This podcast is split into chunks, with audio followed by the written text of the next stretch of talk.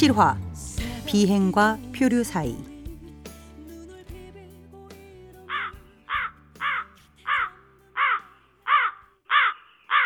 짧고 반복적이며 공격적인 이 소리. 치맛단 끄르고 마구 뛰는 정신 나간 여자의 소리다. 저놈의 새끼들.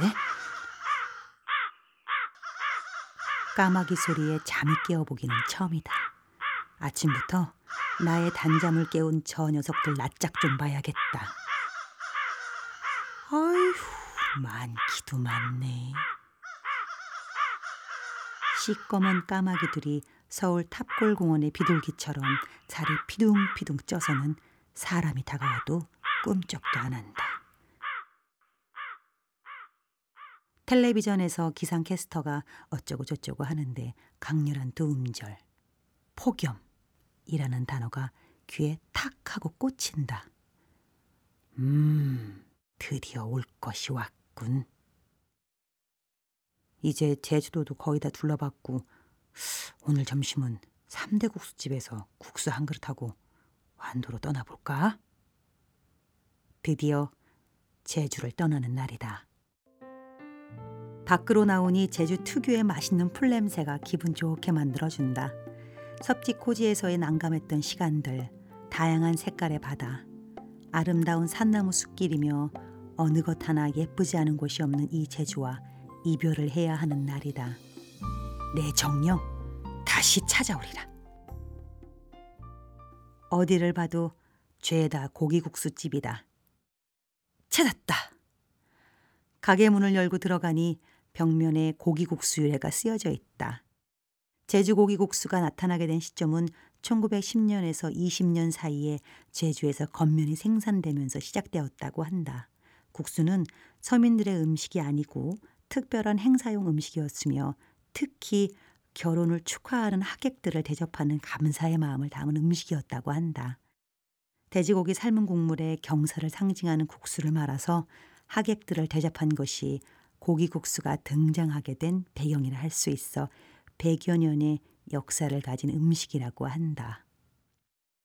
뽀얀 국물에 양념장과 고기가 얹어져 나온다. 소문만 무성하게 들었던 제주고기 국수 한 그릇을 먹어보는데 양념장이 담백한 사골 육수의 맛을 더해준다. 일본의 돈코츠 라면하고도 비슷할 수 있는데 고기 국수가 좀 더 담백해서 느끼한 음식을 좋아하지 않는 사람이라면 제주 고기 국수를 좀 더 좋아할 듯하다. 국수 한 그릇 가볍게 비우고 바이크에 키를 꽂다가 갑자기 어제 주유하면서 뒷바퀴에 못이 박혀 있던 것이 생각난다. 오토바이 센터로 방향을 돌린다.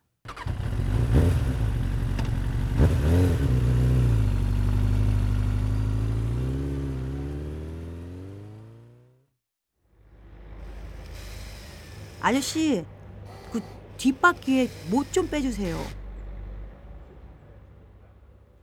어, 이 멋진 바이크를 가지셨네. 어디 보자.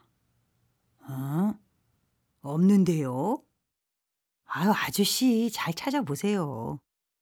엉덩이를 바닥에 내려놓고 다시 한번 찾아보시더니, 어, 여기 있네. 손가락 세 마디 정도의 못이 쑥 빠져나온다. 아이고, 저걸 모르고 계속 탔을 걸 생각하니 아찔하다. 오토바이 안전수칙은 너무나 많지만 내가 특히 신경 쓰는 몇 가지. 1. 가장 기본이면서 중요한 안전수칙인 안전모와 안전장비 착용을 잊지 말아야 한다.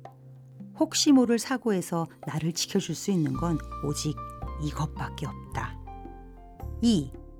아침에 눈을 떴을 때 평소와 달리 몸이 무겁거나 힘이 들면 바이크의 키를 돌리지 않는 것이 좋다. 바이크는 몸의 일부와도 같아서 평소와 다른 컨디션은 판단력과 집중력을 흐리게 만들기 때문이다. 3. 초보 운전 그리고 버스나 택시의 뒤를 가급적 따라가지 않는 것이 좋다. 갑작스런 돌발 상황을 만들 수 있기 때문에 항상 대비하면서 주행해야 한다. 4. 질주 본능의 욕망은 서킷 레이싱장에서만 이루어져야 한다. 도로 위에 아찔한 질주를 자주 보곤 하는데 몇 초 먼저 가려다 아예 무덤 속으로 직행할 수 있기 때문이다. 5. 방어 운전을 생활화해야 한다. 또한 사륜차의 사각지대에 들어가지 않도록 주의해야 한다. 혹시 사각지대에 들어갔다고 판단되면 즉시 나와야 한다. 6. 빗길에서 페인팅 부분을 특히 신경 써야 한다.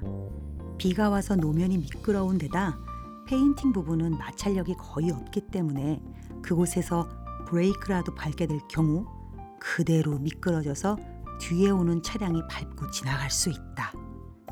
7. 도로 위에 맨홀 뚜껑이나 움푹 파인 곳, 그리고 지하철 공사로 인해 노면에 깔아놓은 철판 위나 모서리를 특히 조심해야 한다. 도심 속에서의 운전은 서행하며 미리미리 도로 위의 돌발 사태에 대비해야 한다. 8. 나처럼 오토바이 여행을 준비하는 분들께는 홀로 떠나는 것보다는 일행과 함께 떠나기를 당부하고 싶다. 나의 투어 일정 중 제주의 섭지 코지에서처럼 바이크가 서버릴 경우 일행이 위급 상황을 도와줄 수 있고 아플 때에도 누군가 같이 있어주는 것이 좋다. 특히 여행에서의 잊을 수 없는 추억을 두고두고 나눌 수 있기 때문에 앞으로 바이크 여행을 계획하시는 분들이 계시다면 참고하시는 게 어떨런지. 와, 멋진 바이크 타고 다니시니까 좋으시겠어요. 세차 좀 해드릴까? 날이 너무 뜨거워서 거품을 낸 세제가 금세 말라버린다. 흙과 먼지에 쌓인 바이크를 호수의 물로 씻어내니 제법 용모가 훌륭하다. 크, 찌기네. 아저씨, 고맙습니다. 수리점에 놀러 오신 친구분이 나오셔서는 저야말로 오토바이를 취급하는 사람이지만 아, 이거 손님처럼 여행을 떠날 엄두도 못 내는데 정말 부럽습니다. 나는 머쓱해서 머리 위에 손을 올린다. 자, 그럼 감사합니다. 수고하세요. 멋지게 헬멧의 쉴드를 내리며 도로 위로 미끄러져 나간다.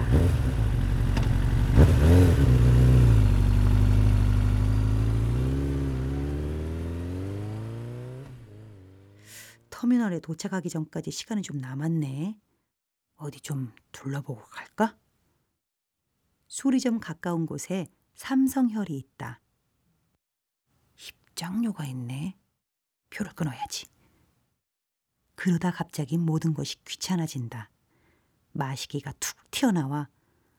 거기 들어가 봤자 고생만 하지. 여기 그늘 밑에서 푹 쉬어. 라며 속닥인다. 아이고, 그래. 저기 도라르방 그늘 밑에서 쉬어야겠다. 표를 끊으려고 서성이는 커플에게 사진 한 장 찍어 달랜다. 마혜 씨 아니에요? 아, 예. 예. 저번 페리에서의 사건도 있고 해서 이번엔 반갑게 인사를 건넨다. 어우, 저희랑 사진 한번 찍어주세요. 헬멧에 눌린 머리며 초라한 옷매무새 등이 신경이 쓰여 머뭇거리고 있는데 낚아채듯 팔짱을 끼고는 셔터를 눌러버린다. 한 무리의 일본인 관광객들이 버스 안에서 쏟아져 내린다. 나무 그늘 밑으로 몰려와서는 앉아 있는 나를 몰아낸다. 아이고, 그래. 여객항으로 가자.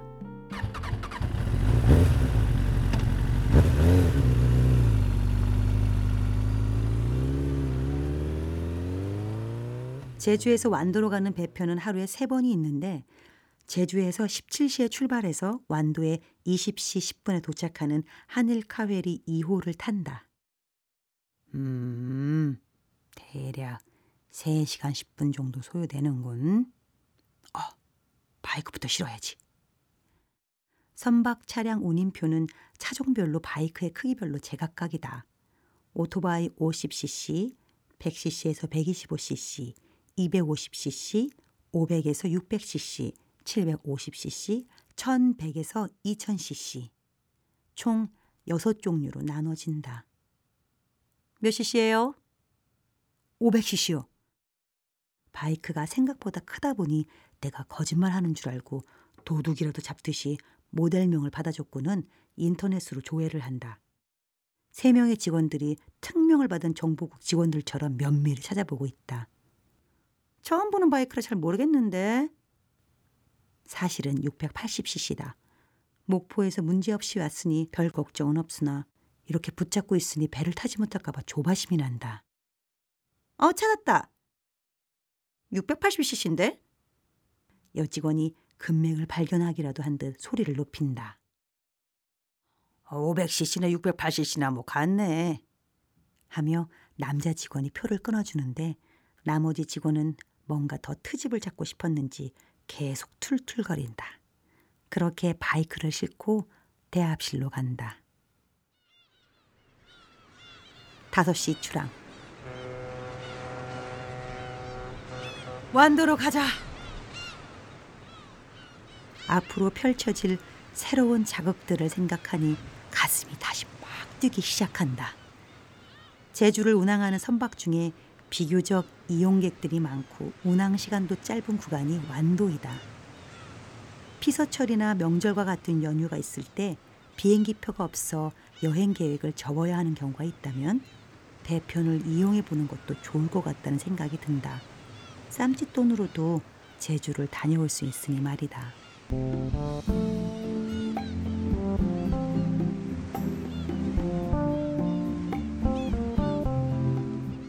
항해가 시작되면서 제주는 멀어져 가고 한라산이 눈앞에 펼쳐지더니 이내 수평선 너머로 사라져 버린다. 3등칸은 목포에서 제주로 왔을 때보다 훨씬 한산하다. 몸을 바닥에 눕혀 잠시 쉬어본다.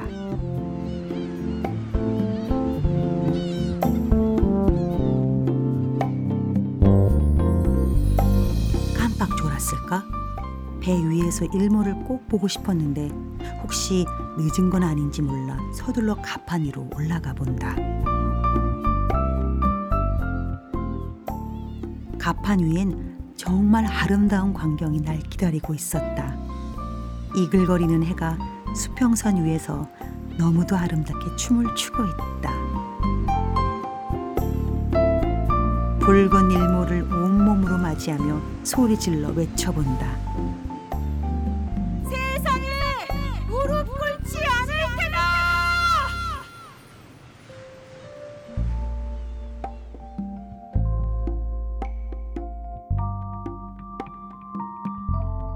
마음속 이야기들을 바다 한가운데에서 죄다 토해내고 있다.